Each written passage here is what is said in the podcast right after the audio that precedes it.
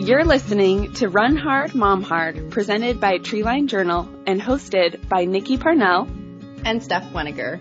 We're here looking at the ins and outs of what it takes to be a mother who runs ultra marathons. We'll dive in to the challenges mothers face while training and racing ultras as we share and hear stories of motherhood and life from the trails. We hope to be a resource and encouragement to women who are balancing life with kids and all the miles. It's no easy task. We know what goes on behind the scenes while a mom prepares for a long run or race day. Sick kids, lack of sleep, low energy, minimal time, mom guilt, et cetera. But women keep showing up again and again to run, take care of themselves, and show this sport new levels of strength and grit. We want to be here to celebrate and inspire each other to run hard, find our inner mom strength, and show our kids that so much is possible.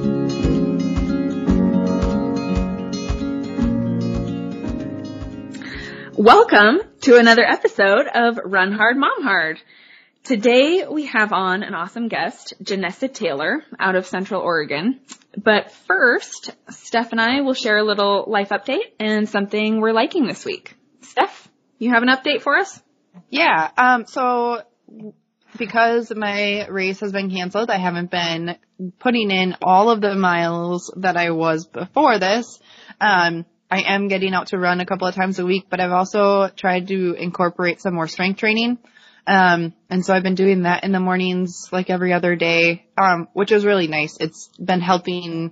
I have some I T van problems, and so it's been helping some of that while I'm running. Um, But other than that, it's just being stuck at home and trying not to go crazy, because sometimes I feel like I am a little bit. But we're all in the same boat, so it's just trying to mitigate that as much as possible. Mm-hmm. So. Yeah. Yep. What about you? I, I can relate. Yeah. Well, so um it has now been, at the time of this recording, it's been about two weeks since we released our first episodes of Run Hard, Mom Hard to the world, which was really fun, um, and very vulnerable. mm-hmm. Um, just releasing our, my, my, you know, mom brain tangents and, uh, voice to the world. But it's been really awesome. We've gotten some great feedback and comments and sweet notes. And so I'm feeling really grateful about that. Um, I think it's just so fun, because it's it really is. fun to talk to all these moms that have great mm-hmm. things to share. And there's so many stories, and, um, I don't know. Yeah. Who, I mean, eight it episodes has, is not enough. Like, yeah, I know. I know. Well, and I, I just, I feel like it is filling up my cup, and I'm hope, I mean, I think it is for you too, that it's just, mm-hmm. it's helping, especially during this time. And then, you know, when people want to go run, you can just listen to some happiness versus, you know, yeah, the the, the craziness of the world. Yeah, the darkness. Yeah, yeah, yeah. Yep. So I've been really enjoying that, and um, I feel like there's a lot of things that these other moms are inspiring me to do in my own life. You know, just strength exercises from Emily Bliss, and we've got some nutrition stuff from Audrey, and, mm-hmm. um, yeah, it's just really cool. So. Yeah, it is. Yeah. Mm-hmm. That's yeah. kind of my update. yeah. Do you have a favorite thing this week? I do. So my favorite thing is Body Glide this week. I don't know if you've ever used it, Steph. Um, I use, um, squirrel's nut butter. Sometimes, mm, right? Yeah. It's for chafing. Cool. Okay. Mm-hmm. Yeah. Yeah. Um, my least favorite thing about training and racing ultras is the chafing. And yeah. I don't know, I get it like on my bra line and yes. my thighs and underwear line and feet, you know, blisters on the feet. And mm. I, I just went for a run the other day where, I don't know, it was maybe like, uh, ten miles, which is not, in my view, a chafing worthy distance, but, mm-hmm. um, I don't know, like my feet were, I was in weird socks and my feet rubbed and whatever. And so then like a couple runs after that, Um, I just would throw Body Glide on my feet just to keep them happy. Um, yeah. And it just helps so much. It's like, then literally yeah. all is good and yeah. you don't have to think about any uncomfort, you know? Yeah. Or like so. pain when you get to shower. Like all, whenever oh. I race, I'm like, all I want to do is just take a warm shower and just chill. And you yeah. can't because it's like searing pain. You're like, okay. literally, literally knocks the breath out of me. Yes. Sometimes. Especially, Especially when it's a, a bra, your bra line. Yes. Or yes. around your rib cage. That's where I Which, always get it. I need to know if they're, if, I mean, cause I'll put Body Glide on under there for a long race or long run, but is there another way? Like is, are know. my bras wrong or what is going on? But I need to, I don't know. I don't know. It's Maybe terrible. we should have like a expert on sports bra sizing and fit. I don't know. Yeah. yeah. Yeah. Right. Because I just don't even, I don't, I have problems with it too. And I, I mean, the race that I had really bad chafing in was in July and then they were like dumping water on you. And I just remember like peeling off my sports bra and it was like just raw and red and like, yes. oh, it was so bad. Like yes. trying no. to take a shower. I have bled through yeah. my bra and shirt, literally in a marathon. Which, yeah. oh, you know, yeah. isn't even as long as, you know, some other yeah. races. Yeah. yeah. So, yeah, not pretty. Anyway, what's your favorite thing? So mine isn't really related to running, but it's related to training. And I was talking about cross training and I have, um, Power Block dumbbells. Um, so they are the ones that have like multiple weights in one weight. And so they don't take up as much room in my, I work out in my laundry room. It's a big, or area. My treadmill is in there. Um, and it's nice because I can just click in whatever weight I want. I think they go up to twenty-four pounds. Um, and so I, when I do cross training, I use those, which is, or when I do strength training, sorry, um, I use those, those dumbbells. It's nice. It just doesn't take up as much room. Yeah. Yeah. That's awesome. I, we do have a couple weights somewhere, but I don't know where. And they're, I mean, that sounds way cooler. Yeah, they're really just, they're super nice. Yeah. And I've had them for, I don't know, probably six years, seven years. And they're still just super nice. And, um, I got them for Christmas one year. So, mm-hmm. awesome. I mean, they're kind of expensive, but they're really nice. Mm-hmm. Yeah. Cool. Especially when gyms are closed. Yes. Yes. Mm-hmm. So. Um, yeah, so today we have on Janessa Taylor, and she is an awesome mom of three. She is a terrific runner. Um, she Amazing. wins, yeah, she's won a lot of, um, fifty Ks, fifty milers, one hundred Ks, one hundred milers. Um, she's very competitive and is doing great. And she also runs Alpine Running, which is a race company, um, with her partner, Trevor, and they put on great races around Oregon. So we've, we've been around their scene a little bit and it's awesome. Yeah. We talk about what it takes to run those races, um, competitively and also be a mom and what it is like to run long distances by yourself in the woods and how to do that safely. And we talk about what it's like to be a race director and the ins and outs of what goes into organizing a race because it's a lot more than you think. And yeah, so give it a listen. It's super awesome. Janessa's really inspiring and I think people will get a lot out of, out of this. Do you want to tell us a little bit about yourself?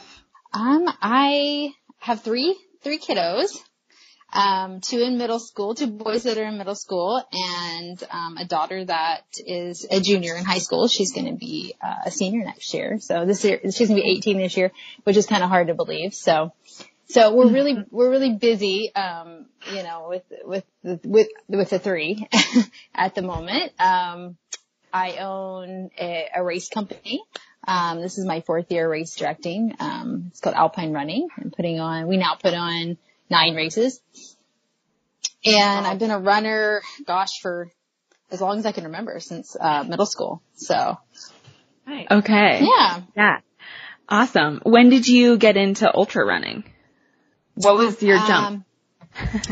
Gosh, uh, you know, after um, my youngest was born, I started running half marathons, and then uh, quickly jumped into marathons, and then that didn't uh, that lasted like maybe four marathons, and then it was straight to ultras, and then that was pretty much it. So that's been about seven, eight years ago now. Mm-hmm. Yeah. Uh, what what who did you run for in college? Um, I went to, uh, I got a scholarship to run for the University of Tennessee in Chattanooga, um, initially. Um, it wasn't very, it was maybe three months after I had moved and gone to school that my mom was diagnosed with cancer. And so that kind of derailed the rest of the next few years of running and, um, just being able to spend more time at home, um, yeah. over those about th- next three years. So. Aww. For sure. For sure. Yeah. Hard. When, so after you had kids, how did that transition go with your running? Did you have, I mean, obviously you had to change your training because with children it's hard to get all of the runs in that you want to, but you weren't running quite as long until your youngest was born. Right. Um, yeah, it was, it was a challenge to get in. I think the training part of it, I actually, when they were little, um, was able to race more. Um, that was easier because they weren't, they were just in preschool or they were in, you know, you could take them with you out of school. It wasn't like, um, it is now where they're in so many activities that it's actually easier to train because they're older, but it's hard to race because their schedules mm-hmm. and their own activities. Um, all three of my kids run and they were mm-hmm. in traveling soccer for a few years. And so, um, you know, the weekends were really tied up with that, but I was able, I was able to, I'm actually able to train a lot now. It's just, we're very busy, but when they were yeah. little, I could race all the time. So yeah. I was able to race a lot, but training was hard because I would sometimes, we, we would go, um, I used to ride my bike in the neighborhood, uh, in this circle for like two hours at a time when they were little because I didn't want to bother getting a babysitter. And it was just, you know, um, I yeah. taught classes for about seven years at our gym. And so there was a little daycare there. My kids could be there while I was teaching and working. And, um, I taught spin for seven years and then, um, you know, some strength classes and stuff like that. So, um, it, it was interesting to try and squeeze it all in for sure. Sometimes yeah. we would go to the park and, uh, I would literally just run in a circle around the playground equipment. For like That's so two funny. Hours, two hours, and then we like we'd have a cooler with snacks, and we'd just be like surviving. You know? Yeah, but, you were prepping for the quarantine. People that's are like, right. running on their balconies. Yeah, exactly, exactly. It's like your cooler's I, your aid station. You I just know. I was like, the snacks uh-huh. are in the cooler, you know, and I, I just keep going. So, I I guess I never thought about that because you know I'm just in survival mode. So I have a eleven month old and a two and a half year old, and I'm just. Yeah. Trying to survive, but you're right. You're probably able to race a lot more because they don't have activities where, I mean, my, my yeah. brother is fourteen and he's in hockey and they're going every single weekend all the time. And they have practice till like ten o'clock at night sometimes. And right. I just, I guess I, I didn't think about that aspect of when your kids got older. All I thought about was they don't have to be like constantly watched, but. Yeah, and then when you're like, hurry up when you're running a hundred miler because it's not super like, um, yeah, it's super boring. Like my daughter went with me last year, uh, and she actually paced me. This is the first time I've ever had any of my kids pace me. Um, oh, and she wow. paced me, uh, for like the last eight miles of a hundred that I did. And, but she had to wait for me for, you know, ninety-two miles at the start finish for me to come back. Mm-hmm. And then, then we went out and did this like eight mile loop or whatever. Um, she took her homework. Luckily there was Wi-Fi, so she had her, her cell phone and she was, you oh know, she was fine. She slept, I'm sure. And, you know, and there was, uh, there were people there at the whole, the whole time for this particular race. So, um, but mm-hmm. you know, she wasn't old enough to drive the rental car anywhere, so she didn't go anywhere. So, um, I was like, I'll be back in ninety something miles. And, but, wow. And that was a lot of fun though. She, she did great. So how, yeah, what's that like? Yeah. I mean, that's gotta be so awesome to like, run those last miles with your daughter. Yeah, I just think was, that's so cool. That's yeah, like my it dream. It was fun. It was. It was a lot of fun. And she was in really good shape because it was in uh the November, so she was just coming off cross country. So, um she probably could have run more than that, but, uh, it was like this gnarly technical section. The storm had blown in, and it was funny. I came into the aid station and she, um, she wasn't there. She was in the bathroom, which is, you know, she's a seventeen year old girl. She was in the bathroom. So I told the volunteers, I'm going to wait five minutes. If I don't see her, I'm just going to go on down the trail. And I said, she'll know. Just tell her it's pink flagging. She'll know to, like, you know, where to go. Um, So I get all the way to the bottom of this, like, ravine, and I see at the top, she's yelling. Of course, it's pouring down rain, and she, it's at oh night, God. And she's yelling, and she's going, Mom, how do you turn on the, the headlamp? Oh, you know. God. And, uh, she had her cell phone out, the cell phone, like, trying to go down this super gnarly trail. Um, oh. It was really funny. And I'm like, hold the button, you know, I'm yelling at her. um, but one thing I, one thing that was interesting being a parent and, and having her is I, like, probably overpacked her like you normally would. You know, I'm giving her, like, all this food. I looked at the end and I thought she wouldn't even eat any of that. And all this water to carry and, you know, extra batteries and lights, because I was more concerned about her, you know, than, uh, Uh, than whatever I was doing. So it was kind of funny. Um, True mom style. Yeah. Yeah. You don't, you don't quit being a mom just cause you're, um, just cause you're racing. So. Yeah, right. Running a hundred miles. Right. Uh, you're still more worried about her than yourself. Yeah. I mean, that is my, that was my concern is, oh, you know, you have to start thinking, should I let them pace me? Because what if something happens? And then you're kind of like, yeah, but she's, she was fine. She's pretty, she's pretty good with that kind of stuff and is used to being on the trail. So. Yeah. Yeah. That's amazing. Yeah. So then, um, I guess how you've run a lot of fifty Ks, fifty milers, one hundred Ks, one hundred milers, winning a lot of them as well. And so how did you, um, how did you make the jump, or like when you first started, have you always been so good?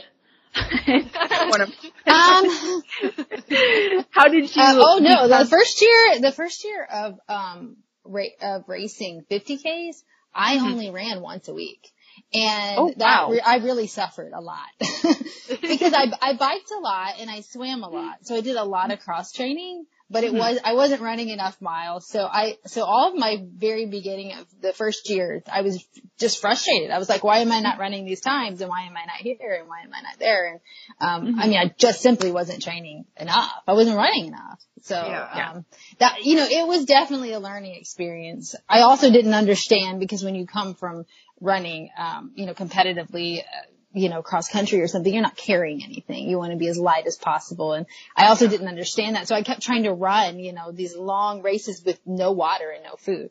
Um, oh, geez. That, that didn't pay off very well. Yeah, no. So it was definitely a trial and error and a, and a uh, learning experience, um, getting there. And, you know, once, you know, you try something and you feel awful and you're like, and why didn't that work? And, um, mm-hmm.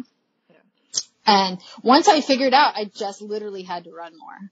I just did. I was like, I cannot compete on twenty, thirty miles a week with everybody else. I just couldn't. Mm-hmm. Um, but mm-hmm. I was still uh, biking and swimming a lot during that time too. So it was a lot of, I mean, it was a lot of hours of, of working out. I'd take my son to the pool and put him in a floaty and I would swim laps and he would just float, float around because we, we had this access to a pool that there was just the two of us. And so, um, that was really, we actually had a lot of fun days out there because he was just, uh, I don't know, a toddler in, in preschool. So, um, mm-hmm. just stuff like that, you know. Yeah. It's basically mm-hmm. a science experiment of one. You need to figure out what works for yourself. When did you start doing, or how fast did you like progress into longer miles? Or distances? Um, let's see. I ran, oh, the racing? Yeah.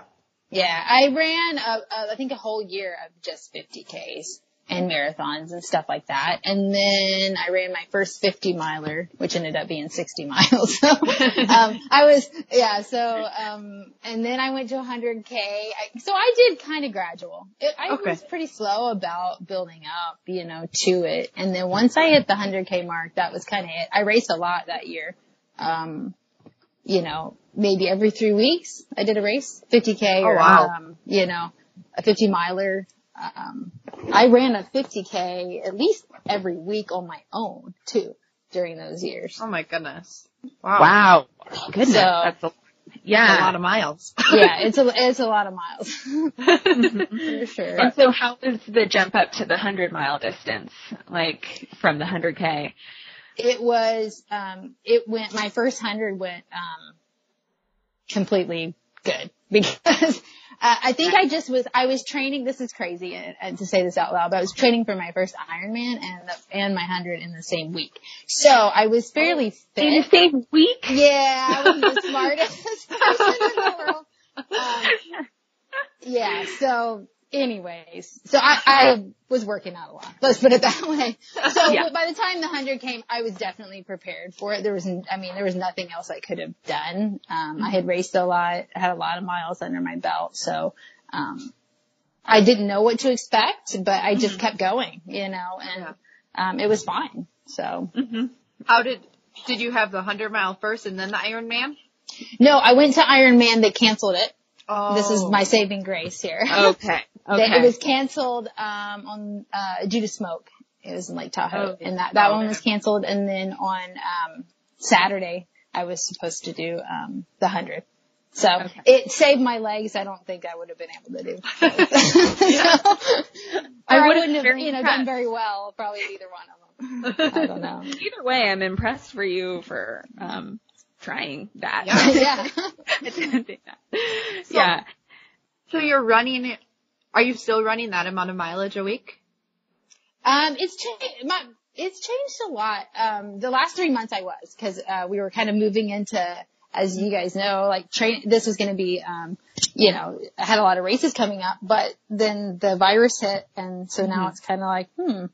Um, so the last three months I was, but, uh, it's been kind of all over the place since I started race directing. Yeah. Um, so like the, it or not, the race directing definitely is, it definitely takes its toll on training for sure. Mm-hmm. I'm sure. Yeah. Because you have, you now have, I mean, events, that's probably a lot of work to put on a race. Um, you know, I mean, it just takes up a whole weekend that you could have been running yourself right. or whatever. And it's actually the week before too, the whole week before. And yes. you do them, you know, we did last year four races, four mountain races in, or, or, um, yeah, in seven weeks. So oh my goodness. There was no denying that, uh, the training was all over the place. I mean, right, yeah. there's just not any consistency with that. Plus we have other jobs, me and my partner too, during the day. So, um, okay. Yeah. Yeah. So, you should yeah. tell us a little bit about Alpine Running and the events you guys put on. Yeah. So we, um, we, I started, uh, my company with two races, um, several years ago, about four years ago. And then my partner had two races and then we kind of joined, joined forces. And so, um, we now have nine events. My goodness. Um, I laugh because I said I was only going to do two or three in nine yep. races. Um, but it is hard. It is hard, uh, when you, when you love a place and you want to share it with everybody else. But so yeah, we just started and then it's kind of been a, um, we, most of our races are in Oregon. We have one in Washington up in the Columbia River Gorge. Uh, but yeah, most of them are up in the mountains and they're high. So, you know, that's, it's, in the summer. So training, um, I tr- always laugh that I do most of the weird ultras, as I call them, because I can only really train in this, in the, like the off season. Everybody else is kind of off season. Okay. And so I try, you yeah. know, try to train there, um, and race, uh, you know, in the winter so that it okay. doesn't, th- before our race season starts, which starts mm-hmm, in yeah. May. Yeah. Mm-hmm. May through November now. Yeah. So, and oh, go ahead, Steph. That's good. I was going to say, what distances are your races? Like between what and what? So we, our shortest race, um, now is seven miles and that's up Dog Mountain. Um, and then our long, we have two one hundred milers. Mm-hmm. Yeah. So several fifties, twenty, yeah. um, uh, a couple half marathons and then, uh, fifty Ks too. So nice. Yeah. Nice. I can attest. Good variety. Yeah. Alpine Running puts on great events. Chase has done a couple, and then I was supposed to do Ochoco. Yeah. But, you know, this season has been crazy. Um, can you tell us a little bit about what it's like to be a race director during this time of COVID nineteen? Um, yeah, this has, uh, definitely been hard, uh, for sure. I knew that we would probably have to, um, cancel Ochoco's. mm-hmm. and Wild Outback was on the fence. And it, it, it's really been like one um, domino effect after the other. We just moved Old Cascadia. So it's disheartening mm-hmm. for sure. It's hard because you, yeah. you spend all year putting work into it. This year, I think, would have been our biggest year yet. And so that's hard too, because now the effect of um, this virus, we'll, we'll see it for the next two years as a race director for sure, because everybody's getting rolled over to the races. So then that's, you know, then next year people will probably do the races that they were supposed to do this year. Maybe, maybe not, but um, it's, it'll definitely be, um, so it's definitely like a setback, I would say, for us, yeah.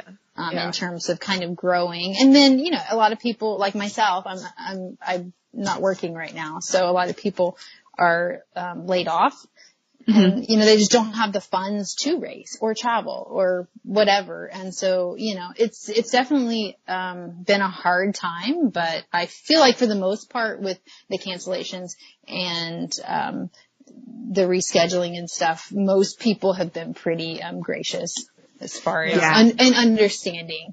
Um, it's, it's hard though, cause you've already, you know, um, you've already planned, you've already paid for things. So then, um, but you're not holding the event, mm-hmm. yeah. you know, yeah. Or, so yeah, it's, so it's difficult. What, it would be hard to do that. What is your, uh, or what has been your protocol for, are you rolling entrants into the next year?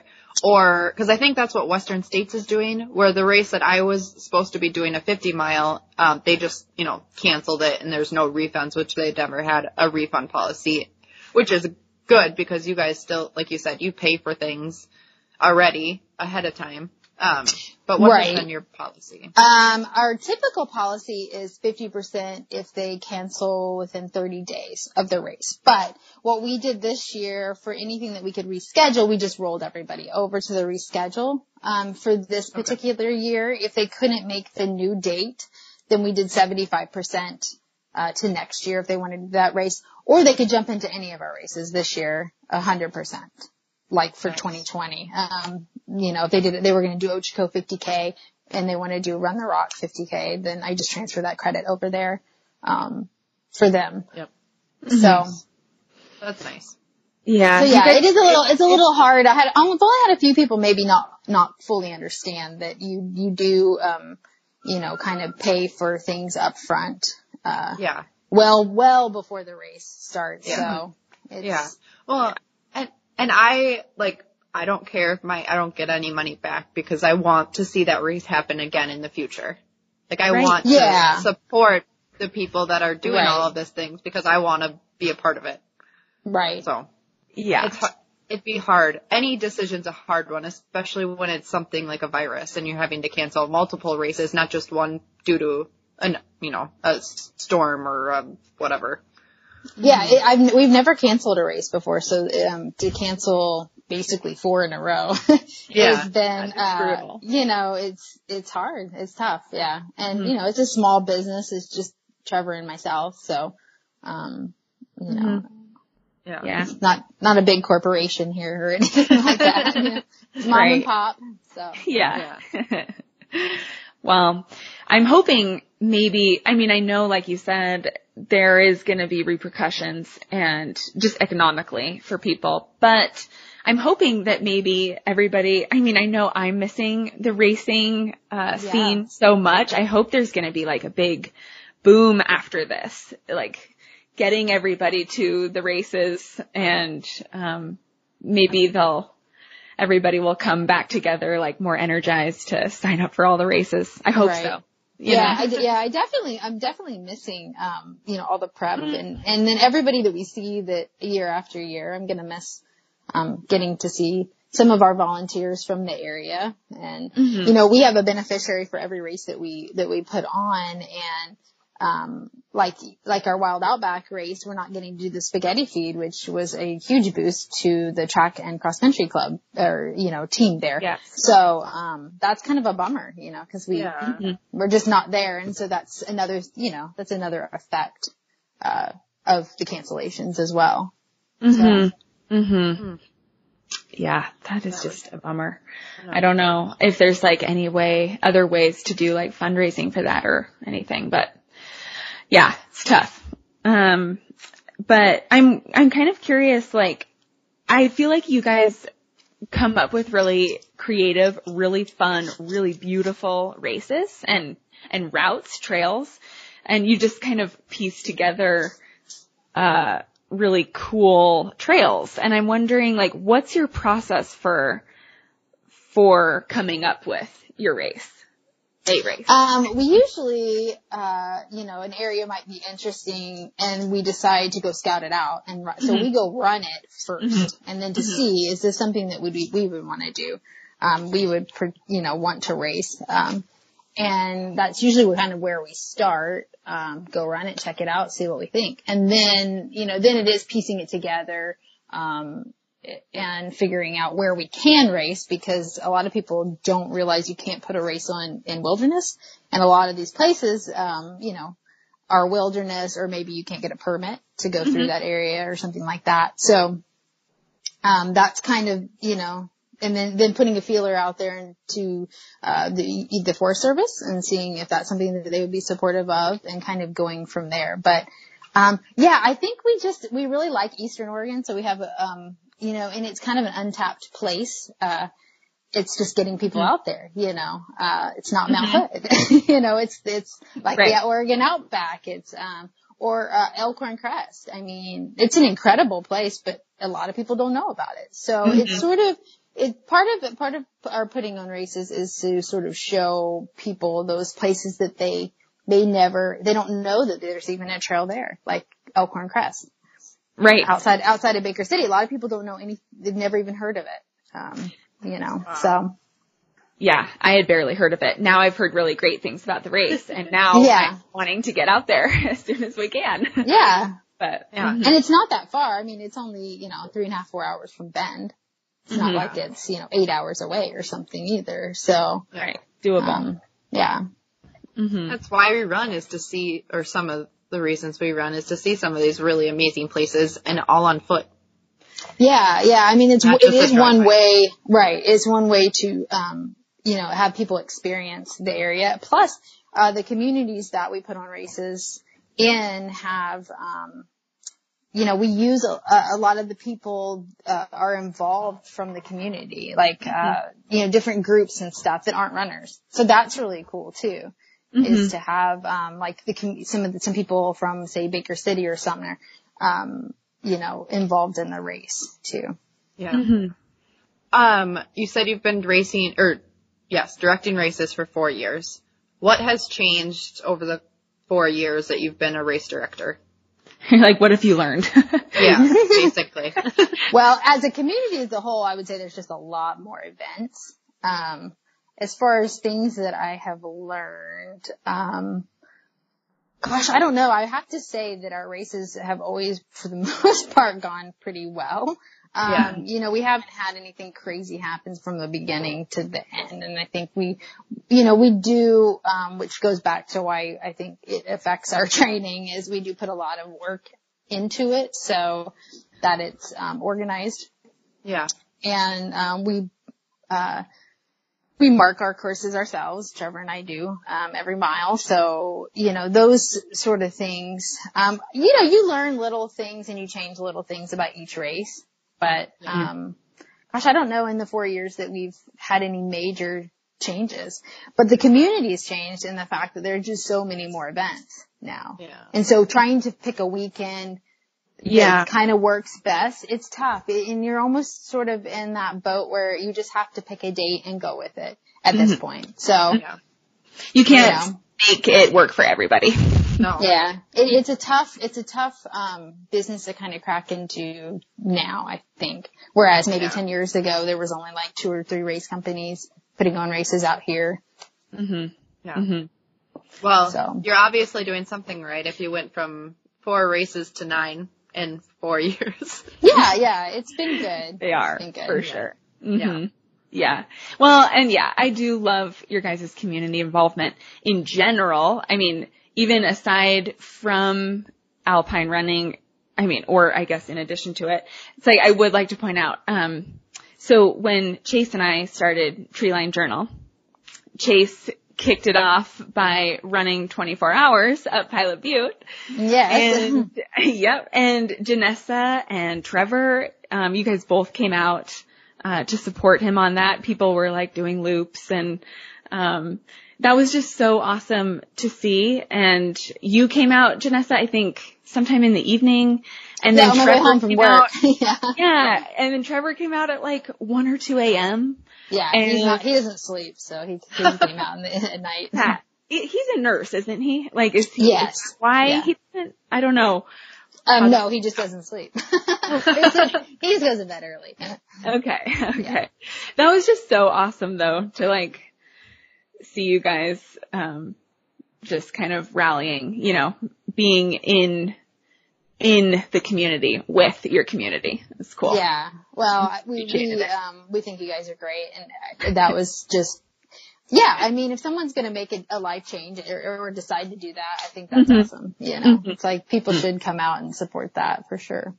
Like, thank you. Yeah. I was curious, um, if Trevor said anything about how Chase was doing at, in the middle of the night, because we had one friend that came out at like three or four a.m. and he was saying how Chase was like super delusional and like not oh. mentally. No, he said it was fine. Okay. I said, how's he doing yeah. in the morning? And he said, fine. That's all he said. So, yeah. Uh, but maybe it's cause, maybe it's cause we've seen that side of ultra running and totally. been there ourselves that we don't think yeah. anything about it. It's totally normal. Right. So. Yeah. It's normal if you're kind of trucking through, you've been running for hours and hours and hours, you're maybe a little quiet. Right. Right. Yeah. Yeah. Um, but I, I was kind of wondering one thing. Um, you mentioned, you know, when you started doing ultras, you suffered a lot because, you know, you were underprepared for races right, and things. Right. And I know you've grown a lot in your own running, um, and are now just killing it, but you must still suffer. You know, I mean, when you're doing hundred milers, like how, Do you, how are you a good sufferer? You know, how do you overcome the suffering in like a late hundred miler when you've just been think, running so long? Um, I think one, I think obviously preparation that will help, you know, um, for me personally, I think putting in long runs, forty, fifty milers leading up to it, that helped mm-hmm. build some confidence in you because you know that you've done the work. And that's helpful, um, versus, oh my gosh, you know, I've, I've only done you know, twenty miles or something is my longest run. I'm going to go out here and I've got to do, um, you know, X amount. Um, a lot of it's mental. You just, you know, you sort of have to just accept that at some point during the race, it's, it, I mean, if it didn't hurt, you probably aren't doing it right, right? Mm-hmm. I mean, it's going to hurt some, in some way, whether you're, cause you're pushing it and you're, you know, you're really racing. Um, which you can do for a hundred miles. You can, you know, uh, run hard the whole time. So mm-hmm. I think that's, you know, I don't know. It's just, it's part of it. And I think just accepting it for me, it's how quickly can you get out of a low, right? You know, and once you start to feel it coming is, um, do you eat something? You take care of it quickly and, um, get, get in it and out of it fast, you know, as fast as possible. And then you're right back in. Um, also taking the race and sort of dissecting it too and not thinking, oh my gosh, I got fifty miles left, but just thinking I've got to get to the next aid station. Mm-hmm. You know, just, Reaching just it taking up. it in smaller and smaller pieces, um, mentally, um, mm-hmm. is helpful too. So. Yeah. Mm-hmm. And sometimes it, it, it, you're in it and you get, you get in it and it's just, um, you're stuck there, you know, a yeah. little bit, and you do suffer. I mean, I did a yeah. race just in October, and I, it was just kind of cooking along. Can't say it was my greatest day. I can't say it was my worst day. It was sort of a mediocre day. Um, I wasn't, nothing really was bothering me, but um, it got really cold, got hypothermic. You know, it took know. it took me a few hours to come out of it, and could have crawled my way to the end, and that's mm-hmm. just unfortunately the way it ended. And that's, you know, unfor- that if you race enough, that's gonna happen. Totally. You know, if you race yeah. enough, you know, you know, it's not every day that one hundred miles is, or fifty miles or whatever is your, is your best yeah. day. So a lot can happen in that distance. Yeah. And yeah. Yeah. yeah, for sure. Yeah. So did you, Did you D N F or you finished that race? Oh, I finished, yeah. Okay. Have you yeah. have you D N F'd before? Yes, yes, I have. And my Tell us about D- it. My very yeah. first D N F was very, very painful. Uh, um, I was, you know, I w- was running Massanutten, and if you know anything about that race, it's in Virginia, and it's mm-hmm. um, old school race. I've been going on a long time. Um, rocks, rocks everywhere. There's never, it never lets up. It's, I can't say the most enjoyable, but um. I was definitely gunning for um, a record there, and uh, was just heading into an aid station, looked up for a split second, which was a huge mistake, went down, and that I mean, split my kneecap open and needed stitches. Um, I mean, I wasn't able to run the yeah, rest of okay. it. I mean, there was, it was a, I sat there for a long time, and finally an old man just said, you know, you're not, like, you can't, you're never going to, like, you couldn't even walk this out. And I just, right. I had to just sort of accept it. It was, um, yeah. hard, but, uh, I mean, there was no way. I, my leg mm-hmm. blew up like a balloon. So, oh, um, man. so that was the first one, and you might as well just get it over with. and, um, mm-hmm. yeah. So, and then I had some injuries after that, things I, things I started that I should have never started, you know. Right. Yeah. Um, I tried to race a hundred miles of Istria, which is in Croatia, on, uh, a, um, torn meniscus, not a smart decision. Oh, you know, probably not. Just, yeah. So those are lessons that now I don't do stuff like that, but, yeah. um, you know, but it's hard when you train so hard for something and you're like, okay, I've done all of this work. I just want to race. And, and some days you just, you just can't. It is hard, you know, and sometimes you, I mean, I always, I always think I lose, I learn the lesson and my lessons the hard way. Yeah. And that, that was one of them. I did that five times in a row too. So I just kept going. I, I don't know what, you know, looking back on it, I'm like, I don't, now I would not, definitely not do that, because now I think, um, I've, it took me a long time to learn to recover, you mm-hmm. know, if that makes yeah. sense. And, yeah. and, and not start stuff or just take the time off before it ever becomes something, you know, yeah. as far as so, injuries go. Yeah. Cause I was going to ask, what kind of injuries have you had, especially with your high mileage that you're running, um, um, and how you work through those? That my the one that I struggled with came from it came from that fall, I believe. Mm-hmm. Yeah, um, it was more compensation injuries mm-hmm. to a hip and just you know um, sort of not being able to train like I was before, and then you kind of lose. I mean, everything sort of gets unbalanced, I guess I would say. And that's kind of where, um, I mean, I've had, you know, tendinitis and, and shin splints and all that kind of stuff. That's in, and I had one stress fracture years and years ago. Yeah. Um, actually, when I very first started after having uh, my son, I got a stress oh. fracture. And, you know, I think once you're pregnant and you have where your bones get soft and stuff, mm-hmm. and I didn't mm-hmm. pay attention to that. And uh, I ended up with a stress fracture in my, um, my tibia. Yeah, oh, from that. Okay. My right goodness. After my, when my son was a baby. So, uh, that wasn't smart either. I just kept running on it. yeah. But, um, it's yeah, hard to stop. Um, it, yeah. It is, it is. Actually. Yeah. It's, yeah. And you need to, especially like as a mom, you just, you need to get your runs in. Otherwise you you're going to go crazy. So, yeah, exactly. You, know, you fight through home. The pain. Yeah, with three yeah. kids, and I know when I had three under the age of five. Now my dog is um attacking me. um, three kids under the age of five. Um, yeah, it it became sort of a necessary evil there. Yeah. It does. I was sick um a little bit last week or two weeks ago, and I didn't get my runs in, and then I've been kind of feeling, I don't know. Having a pity party, pity party yeah. sometime with this COVID, mm-hmm. but I'll, I'll go for a run, and that day will go so much smoother. Like everybody else in my house is so calm because Mom got a run in, and I'm a lot more calm. They're like, Mom, go run, so you'll yeah. be happy. Right? Yeah. Get out of here. Yeah. yeah. Uh, I think everybody needs that space, and it's, it's hard when you stay, if you stay at home too, and I stayed at home with mine, and it exactly. was, it was hard. It was like there was, I had no family around. So I never really got a break. yeah, yeah. It's just like they were there and I was there. So yeah, yeah there's so Hence much. That's why I was running mess. Around the, the playground. Exactly. Like a crazy yeah. person. Yeah. yeah. All the yeah. other moms are sitting on a bench. Yeah. I know. They're like, what's wrong with you? I'm like, just trying to survive. Just trying to survive.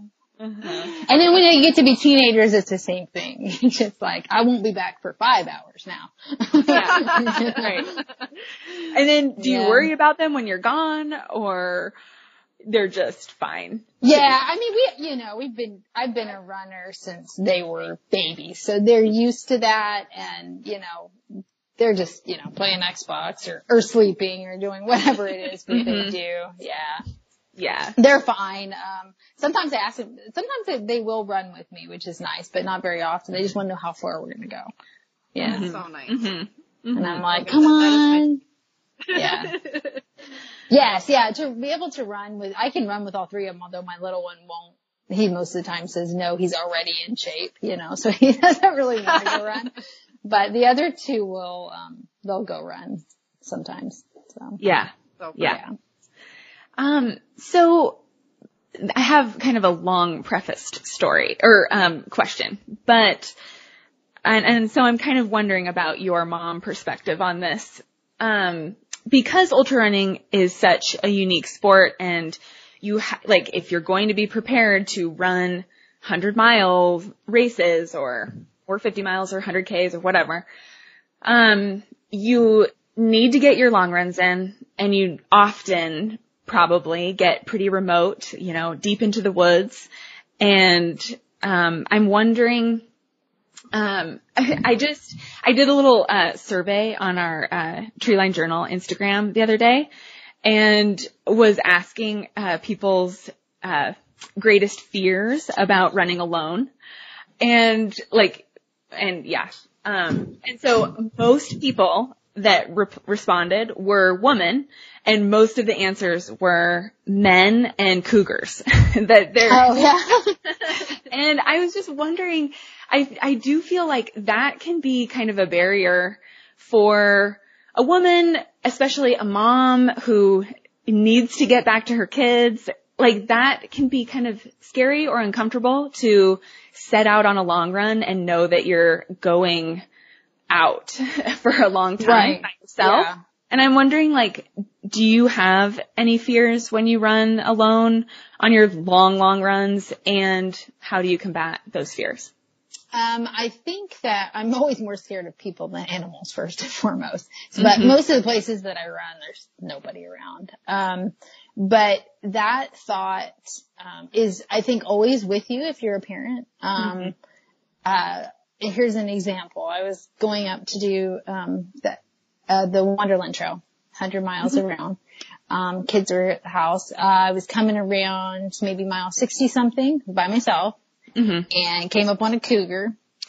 And, um, wow. uh, and it, and it followed me anyways. Uh, Ouch. I, oh my gosh. I, you know, so here I'm in the middle of this. Okay, as as my goal is to to hit the fastest known time on this trail, right? And you okay. know, it's I only have like this one weekend to do it, because you know kids are getting ready to start school, and you know the snow, and you know it it it's hard to find time, as you mm-hmm. know, um, to mm-hmm. do all these things. So it's like I either do it now or I have to wait a whole another year to try this, right? Yeah. Um. Okay. So, uh, I get to a junction where it's either, it sort of is continue on, even though I see the glowing eyes in front of me, or I just duck off onto this, um, sort of access road where I'm looking at the map and I know that there's, um, a bathroom I can go into, like down. It's a visitor center. It's, it's at night, so it was closed and everything. But, um, that's that moment where you go, I have kids to get home to. So yeah. I'm not, yeah. you know, you, you don't, those, those sort of risks, um, I, I'm not going to take, you know, because yeah. I have three kids, um, and a life, you know, to live mm-hmm. and to take care yeah. of. So, um, so it, that, that's always kind of there. I don't think it, um, necessarily prevents me from doing certain things. Um, mm-hmm. It doesn't prevent me from going, but it definitely, mm-hmm. if it became an, a choice, it, like in that situation, I'm not mm-hmm. going to put myself in that position. If that mm-hmm. makes sense. Yeah. Mm-hmm. Um, and, and sometimes there's been those moments too where I've ducked off on a road because something was creepy and somebody was following me, and I've ducked off on a, in a, in a highway and ran all the way back, you know, or something like that yeah. where I'm not going to, um, you know, I have kids. I always think that I have kids to get home to, and that's just the way it is. Mm-hmm. So mm-hmm. yeah, I feel like as moms, we're a lot, I mean, yes, we are concerned about our safety, but at the same time, like, I don't, don't want my kids to come home and not have a mom. Like that would be, right. it'd be a whole mind shift, or it is a whole mind shift after you have kids, where it's not, it's not just about you. I mean, yes, you need to be safe, but it's safe for a different reason other than just you know, yourself, your, right. yourself. And I wouldn't yeah. say that, um, you know, I wouldn't say that you shouldn't go. I would never say that, right. you know, yeah. because I do lots of stuff by myself in the middle of nowhere, you know. Yeah. Um, one, one day I had Trevor drop me off at midnight on the Timberline to run back to Bend, you know, and it's like anything can happen and you do the best you can, take a phone or take a spot with you or something like that. Mm-hmm. But, you know, I'm not going to let it prevent me, um, you know, from doing what I want to do, but sometimes things come up and you just have to make a decision, you know, during that. Mm-hmm. And so I always err on the side of caution if it's, mm-hmm. if there's a real possibility of like being eaten by an animal or something like that. You know? Yeah. Which in that yeah. situation, they, you know, cats and stuff, um, they stalk you. Right. You I don't, mean, I'm yeah. on the backside of Rainier in the middle of the night. There's nobody around, you know, so. Oh, you that know, would be yeah, so scary. Just, it is what it is, oh, so. Yeah. Right. That made my I mean, I race, and I'm not even, I'm not doing it. I know. I'm sweating. No. But you know, know, it's funny as a runner, you, all these years of doing all these adventures and stuff like that, you expect to see that. So it was, when it came, I was like, oh, I've been waiting for you for, you know, for five years, I've been waiting for this moment, you know, so oh now, now how's it going to go? Right. Yeah, no, so. I don't know if that would be my response. Crap. I'm, I'm scared. And I, we, Chase and I saw a mountain lion, um, up in Montana. We like ran up a mountain and we saw it. We were on the very top and probably like eight miles from the car, and we saw it, but it was from a distance. Um, but we saw it, uh, jump up onto a rock, crouch, look at us, and swish its tail. And I just was like, okay, we got to get out of here right now. Yeah. Like, you know, you, the summit feeling of like having such a right. great time. It was like, okay, it's over. We yeah. yeah. Um, this is fun and all, but. yeah. But I mean, alone is a different story, and, uh, gosh, but so do you like carry anything specific with you to keep you safe? You know, like pepper spray or. Um, anything? I, I used to, I was, I'm not really good about doing that. I mean, I always, I try to carry my phone. Now we have, um, the little spot tracker, so you can call without having, you know, through the phone, um, you know, the little Garmin minis, uh, the EnReach. So that's nice, because even if you don't have service, you can make a satellite, like you can make a call, oh, okay. um, and just let somebody know why you're stopped or why am I not moving or something like that. So that's, I mean, it's not foolproof. Obviously, things happen, mm-hmm. or a battery could die or whatever. Um, but uh, so I, if I'm going to go on a long adventure, I take that now. Mm-hmm. Um, but I usually don't carry anything. Gosh, I used to carry like a small knife or something, but I'm kind of, sometimes I'm like, I always get there and I'm like, oh, I forgot to bring anything. Yeah, right. So right. I'm sort of at the mercy of whatever, uh, but nothing in particular, I would say. Okay. Trevor and I were up in the Ochocos one time, and we were in the middle of the night, and I think he had a gun, but other than that, mm-hmm. um, cause cougar, cougar country up there, but yeah. Yeah. Yeah. I haven't had any experience with that. I'm in southern Minnesota. We don't have a lot of predators. There's a couple, yeah. um, there was a couple cougars down here a few years ago. There was a couple bears down here, um, last year. And actually there was an elk that came down, and normally they don't come down this far yeah. either. Yeah. Um, but we have cabins in northern Minnesota, northern Wisconsin. So I, I have bears up there, but we don't, we don't have a lot down here. So I'm not as, I'm more fearful of people.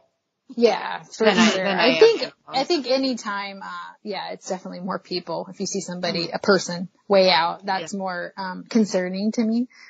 Then um that's when I really start running as fast as possible like, to get out of there, because I don't know why they're back in there if they're not running, you know, yeah, or whatever, exactly. you know, like, what are you yeah. doing back here? Yeah. Um, yeah. But you know, on the East Coast, when I go home, um I'm from Tennessee, so when I go home to this.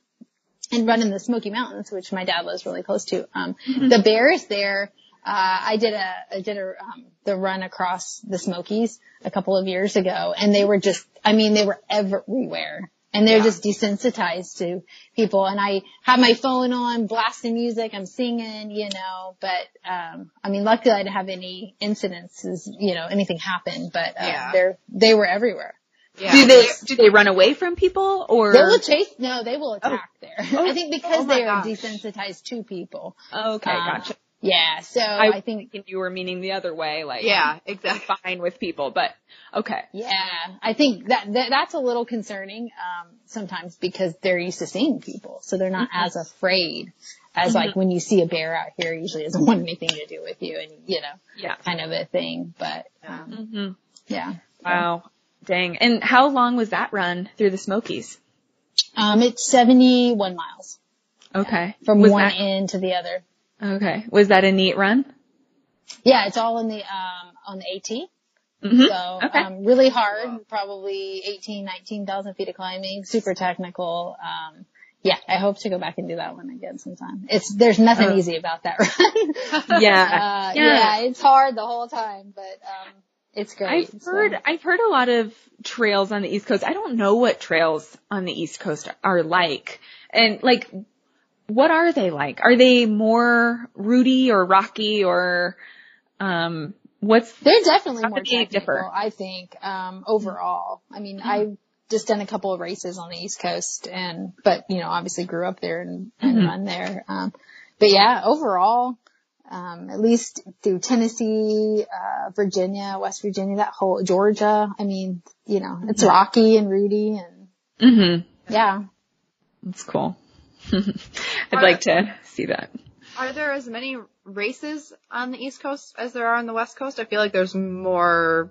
There's a lot of races now. Okay, there didn't used to be. I don't yeah, think. Yeah, yeah, there definitely are. Um, I just did a race in Kentucky in October, and that was pretty. Um, it was more technical than what I thought it was going to be. It was pretty rocky as well, but um, you know, and. So there's definitely more creeping up. I think for a lot of years, maybe there was just a few people, like the same people, sort of putting on however many races. Um, yeah. But now, now there's a lot more too on the East Coast. Thanks. I do find one every weekend, you know, just, yeah. just like out here. Yeah. Yeah. Yeah. Do you have any races on your sites right now or any, any that are still coming up for this year? And then also maybe any like dream races that you really want to go do? Gosh, um, well, uh, I was getting the, my, my season sort of got canceled just like everybody else's, mm-hmm. Lake Sonoma. And then I was going to do Badger Mountain fifty K and those, um, both. Well, I don't know about Badger Mountain, but I know obviously Lake Sonoma's not happening. And then mm-hmm. Trevor and I were going to do, um, the kind of the Canadian tra- Trans Selkirks run. Uh, it's kind of like Trans Rockies. Mm-hmm. But it's in okay. Canada, and we were going to do the five-day stage race, but um I'm not really sure how all that stuff's going to play out for this year. Okay. Um, gosh, dream races, I don't know. Um I don't know if I, I, I was going to say to, oh, um, there's a brand new hundred-miler in West Virginia, and I was actually born there. And okay. Um, hmm. And it, it falls on Run the Rock weekend, so I can't do it this year. Aww. I don't know if it'll change or not, but, uh, that would be a cool run to go do. So I tried, I'm trying to race a little bit on the East Coast, um, the mm-hmm. last couple of years because my family is there and I can kind of do both. Mm-hmm. I can yeah. race and then I can visit family. Um, mm-hmm. so that's kind of been my main thing. Although I'm sure there's a bunch overseas that mm-hmm. eventually I'd like to do. Yeah. Do you like London. to travel overseas? I do, yeah. Yeah, it was fun. I would love to go back to Croatia and do that one again and not be injured. Um, right. That would be awesome. Yeah. That'd be a good idea. Yeah. Yeah. So maybe that one. I keep saying I'm going to, I'm going to look at it, but our schedules have been so busy that it hasn't, it just hasn't, you know, panned out yet. Have but. you ran a race that you've directed while you're directing it? I know you go out beforehand, but. Um, not yet, not yet. I haven't really been in the position to yeah. let somebody take the reins just yeah. yet, um, yeah. to do that. I'm sure that'd be hard, but. Yeah, it would be, yeah, it would be hard. Um, I always think that I could do maybe Elkhorn, maybe to be out there running with everybody else would be fun. But, yeah. um, of course I had to market too. that takes, yeah. it's kind of hard, that one. So yeah. that would be, uh, I don't know. Yeah. But I like to be at the end because I want to high five everybody. So it would be hard to be out there and then not see how everybody else did on the other side, since, yeah. you, you know, it's kind of your baby that you're putting out there. Yeah. Yeah. You know, so to speak. Mm-hmm. Um, and I was going to ask too, what happens at the end? So when everyone is done finishing and, or, um, the race is over, what all has to happen besides, I mean, I know there's cleanup and there's aid stations and stuff, but what else do you do when you're when, post race? When you're yeah, post race is, um, that's when the real fun begins. It is, it's breakdown, um, it is wash every single item that was out there. So as you know, everything's dirty because it's like dusty and whatever. So it's wash all the tables. It's clean out every water jug. It's, um, uh, I wash all the stuff from the aid stations that's like reusable. Um, mm-hmm. like as far as like some of the chip bowls and stuff like that. So there's a lot of washing and cleaning. Um, we have to return if we, if we got signs or we rented a U-Haul, we have to go and return those after, you know, everything's kind of been unloaded. Um, it's a lot of load up. We have to take all the trash. Um, unless we have a, tra- unless it's a race that has maybe trash service that we paid yeah. for or something, but, um, yeah. cause sometimes we have to take the trash. So,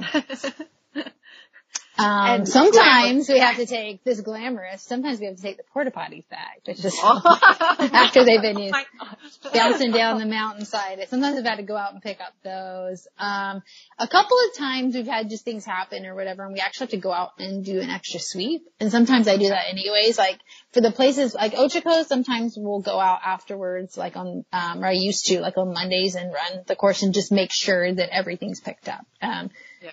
you know, uh, and, um, we've done that with, gosh, the first year, first couple of years I did that every time. Go out and just sweep and make sure everything's picked up and there's no trash or anything. And I would say most people are pretty good. I mean, I'm really impressed when I go out mm-hmm. to, um, you know, do that sometimes that I don't find anything. No trash, no, no wrappers, no nothing. So that's always nice to see too that, um, yeah. Everyone else yeah. is taking care of the trail with you. Right. Yeah, for mm-hmm. sure. Yeah. Yeah. My trail runners yeah. are pretty, I mean, this is their playground, right? And yeah. this is where they like to recreate. So they're pretty good about, let's say ultra runners, trail runners. I mean, yep. you're not throwing their garbage on the ground. Yeah. And then I did notice that, um, are all of your races cupless? Yes. Yeah, Did, they are. Were you, were you always cupless? Um, I was trying to think maybe, I think we were always cupless. Okay. I, I was don't gonna remember ask. a race that we ever had cups at, unless somebody like brought a cup or something, you know, cups or something yeah. themselves. I'm not sure. Yeah. I think so that I, we always were. I was going to ask about the, if you were to transition from c- cups to cupless, cause all of our races up here have a lot of cups, and I, yeah, I see, yeah. I see the transition happening, and I just didn't know if there was any pushback or anything, but I think it's becoming more of a commonplace thing to not have any cups. Yeah, it is. And I think most people carry a bottle or they have something of, you know, something anyways. So yeah. I do, I've never heard anybody say anything to us about why we didn't have cups. We have cups, like hot cups for broth at the longer mm. events. Um, okay. But those aren't used for like Coke and stuff like that. It's like yeah. soup. Yeah. Right. And that's really the only kind of cups that we have. But I think, um, I think most people, and it's the same with food, most people are pretty dialed into what they, they race with. Mm-hmm. And carry, and so mm-hmm. therefore they ha- a lot of people have their own stuff if they have draw bags, you know. Mm-hmm. Yep. Um, yeah. Yeah. Yeah. I just so. yeah. We, but I, you're right. I think I think there was a there was a, there were a lot of cups. I think when I would go back and do like um, you know, some races on the east side, uh, and it and it it has transitioned to being cupless. Yeah. Um, yeah. Over the over the years for sure. Yeah. Yep, I think Minnesota's still transitioning. Yeah. They'll get there. Yeah, we will. Yeah. yeah. Yep. It's a lot less garbage to take out, let me tell yeah. you. That. That's for yeah. sure. Yeah. Okay. Yeah. Yeah. Um, do you guys feel energized after a race weekend, or do you feel pretty tired? Does it take it a lot out of you? Um, it does, but it's, it's very rewarding. It's a, mm-hmm. it's a really hard job, but it is a very rewarding job, and it is exciting to watch it all come together, mm-hmm. um, and watch people finish. I would love to see the pictures afterwards. Um, mm-hmm. and then hear people's like race reports and stuff like that. Like it, that's really fun. And it is, it is encouraging and supportive. Um, yeah, I would say the uh, Old Cascadia, I think we're pretty, it takes me like a week to recover from that race just because, yeah, um, we're up all night. You know, oh, yeah. And you, um, you don't think about it, but yeah, we're, I mean, I'm pretty tired. We're pretty tired Monday morning, you know, mm-hmm. but it's a good tired. It's just, yeah, totally. You know, yeah, it's just like a race kind of tired where it's like, it is. Yeah. You, you feel very physically probably exhausted, but happy heart. Yeah. Know, yeah. Build up. Mm-hmm. It's hard because we'll we'll start to go run and then we're just like beat, you know, because we've been directing. But we go we go out to you go out to do your get back. Okay, well now it's like the weekend's over. I need to get back to my training, and it's like you're so tired. No. It's hard. Yeah. It's it's it's a, it's a tough week. Yeah. Um, I a couple of times the very first year I thought I'll race like the, right before and then try to go into it, and sometimes that works and sometimes it doesn't work. Mm-hmm. You know. Yeah. But, yeah. Yeah. There's only so yeah. much you can do. It sounds like you have a nice balance between, you know, you, you know when your race directing season is, you know when your racing season is, and kind right. of, you know. Balance. Yeah. And that, that's taken a couple of, a little bit of trial and error to try and figure out, um, what's, how that kind of works. Yeah. Mm-hmm. The first mm-hmm. year I thought, oh, it'll be fine. I can do it all. And, um, found out pretty quickly that was not the case. No. Oh, hard woman. Yeah. I'm like, I'm tired. I'm just tired. Yeah. I took like a year and a half off of racing. I just was, oh, wow. just, I just, I needed like to just take a step back, you know, let something off the plate for a minute. Mm-hmm. Um, you know, mm-hmm. plus that having is... kids in high school that are going through a lot of different things. So, mm-hmm. yeah. Oh, yeah. I feel, I feel like as moms, we feel like we can do it all, all the time. At least that's how I feel. Yeah. Is that I can do everything, and then I learn I cannot do everything, and I, I need some sleep sometimes, too. Yeah. Yeah, you do. You do. And it, uh, I would say, you know, I used to think that having toddlers and babies was the hardest, and then, um, my kids got to be like seventeen. And Don't you know, say that. Drive. I know. So just take a deep breath, because it's like, I was like, oh yeah, this is great, you know, and they can drive and this and that, but yeah, they can drive. You know? uh, and then, oh gosh, yeah, I feel like yeah. it's a lot of. It, it's it's it's, an, it's another set of challenges, mm-hmm. um, you know, is raising, trying to get somebody into adulthood, put mm-hmm. it that way, and that um, as, as there's a lot of worry, I think, that goes involved with that, which whether you think it affects you or not, it does, you know. For sure. A lot of sleepless nights, just thinking, you know, am I doing everything right? You yeah. know. Yeah. Is this, pay, is this payback for when I was a teenager? Oh my gosh. I mean, we're all just doing the best we can. And yeah. Yeah. I mean, that's it. I mean, you, there's no book for it, and every situation's different. So you just, you do, you make the best decisions you can, and you hmm. hope for the best, and you keep going forward. So yeah. Yeah. That's awesome. I think you're doing awesome. Yeah, you are. And you're showing your kids what it's like to be a really uh, badass woman. So, good job. Yeah, they're like, yeah. um, yeah, the other the other parents don't run. I'm like, they probably do. It's just you don't know, you don't see it. So, but it's it's been great to see through the years other people, um, because I had a lot of all my friends know, none of them ever really ran or. They really weren't participating in some of the things that I was participating in. But as I've moved through, I've, I've watched that change, you know. Um, cool. You see more and more, more and more people that are getting involved in like ultra running or mm-hmm. triathlons or whatever it is, you know. Mm-hmm. I think that's definitely changed.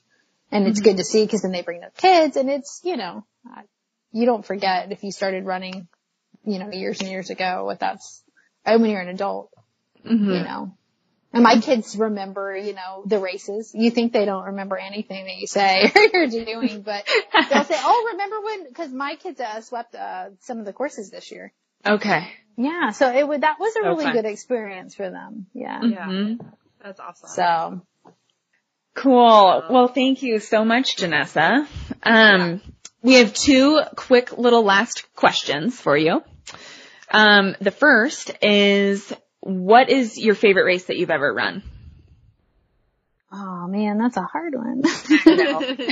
um, it is because they're all, you know, they all have their own little things. Um, I have to say that Orcas Island hundred miler, so it's okay. pretty. That one was a pretty uh, special race for me, just because it was the first um race after an injury and the okay. first hundred that I completed in two years, and so um.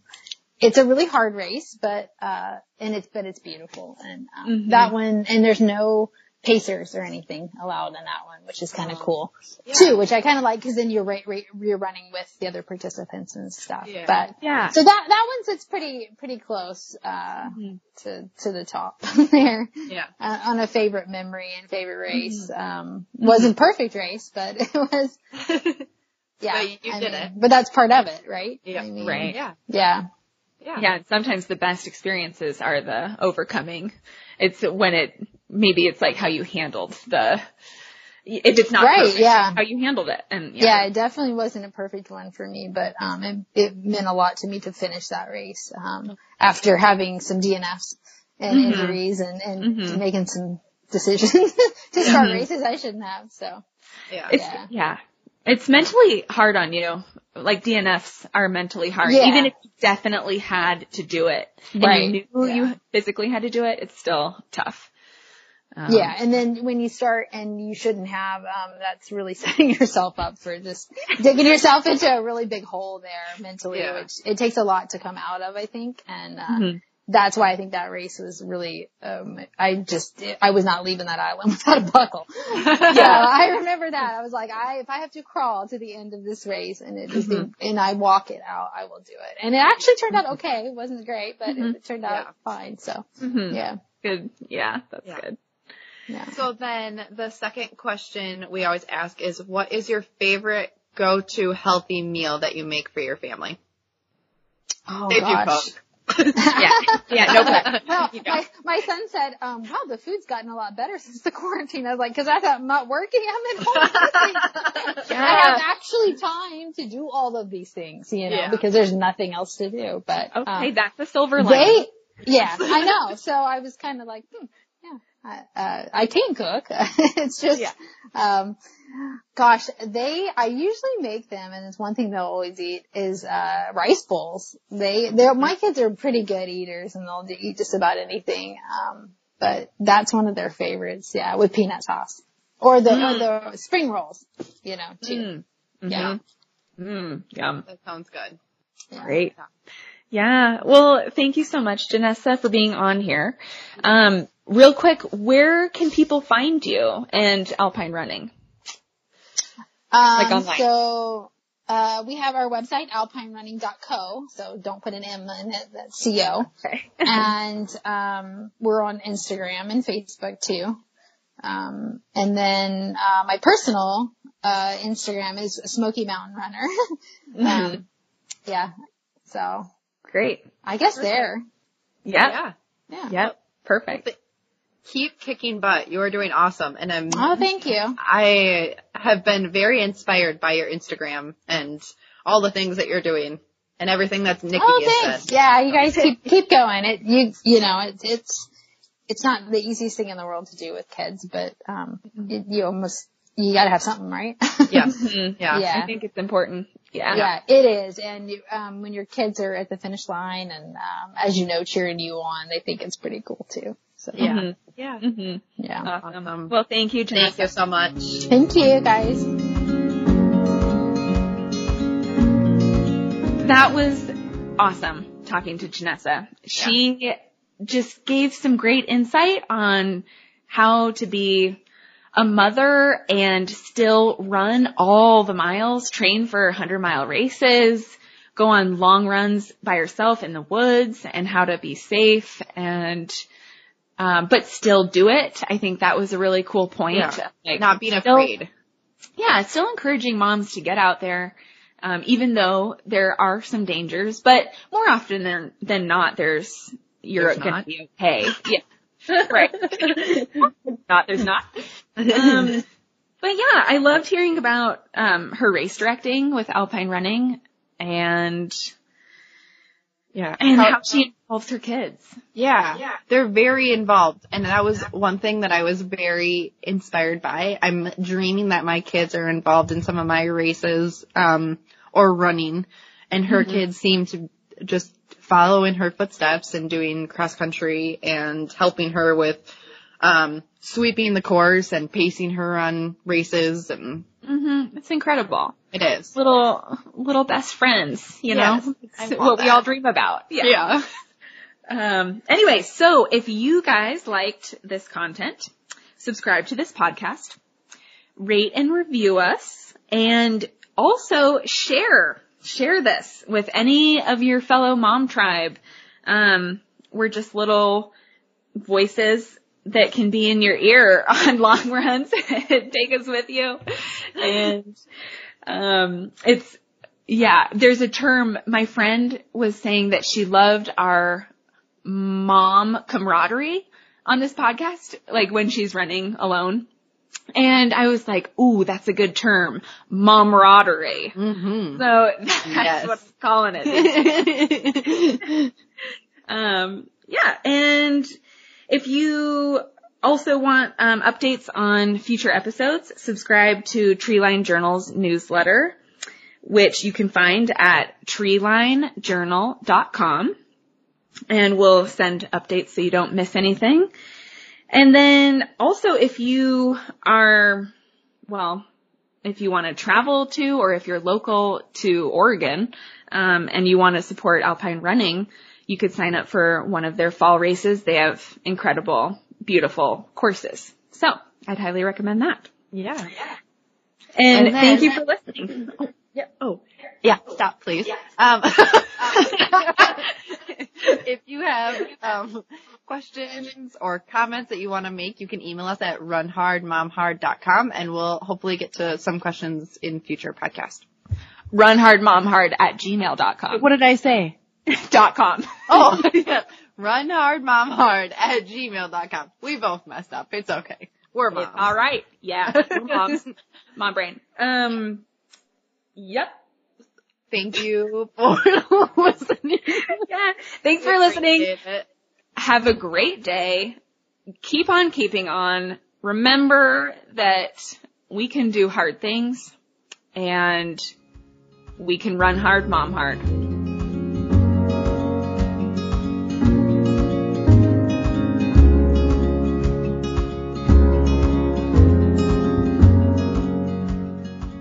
I'm a little intimidated by her because she's just really badass. Bad, bad. We can't have people that we know, and we can't have people that we don't know.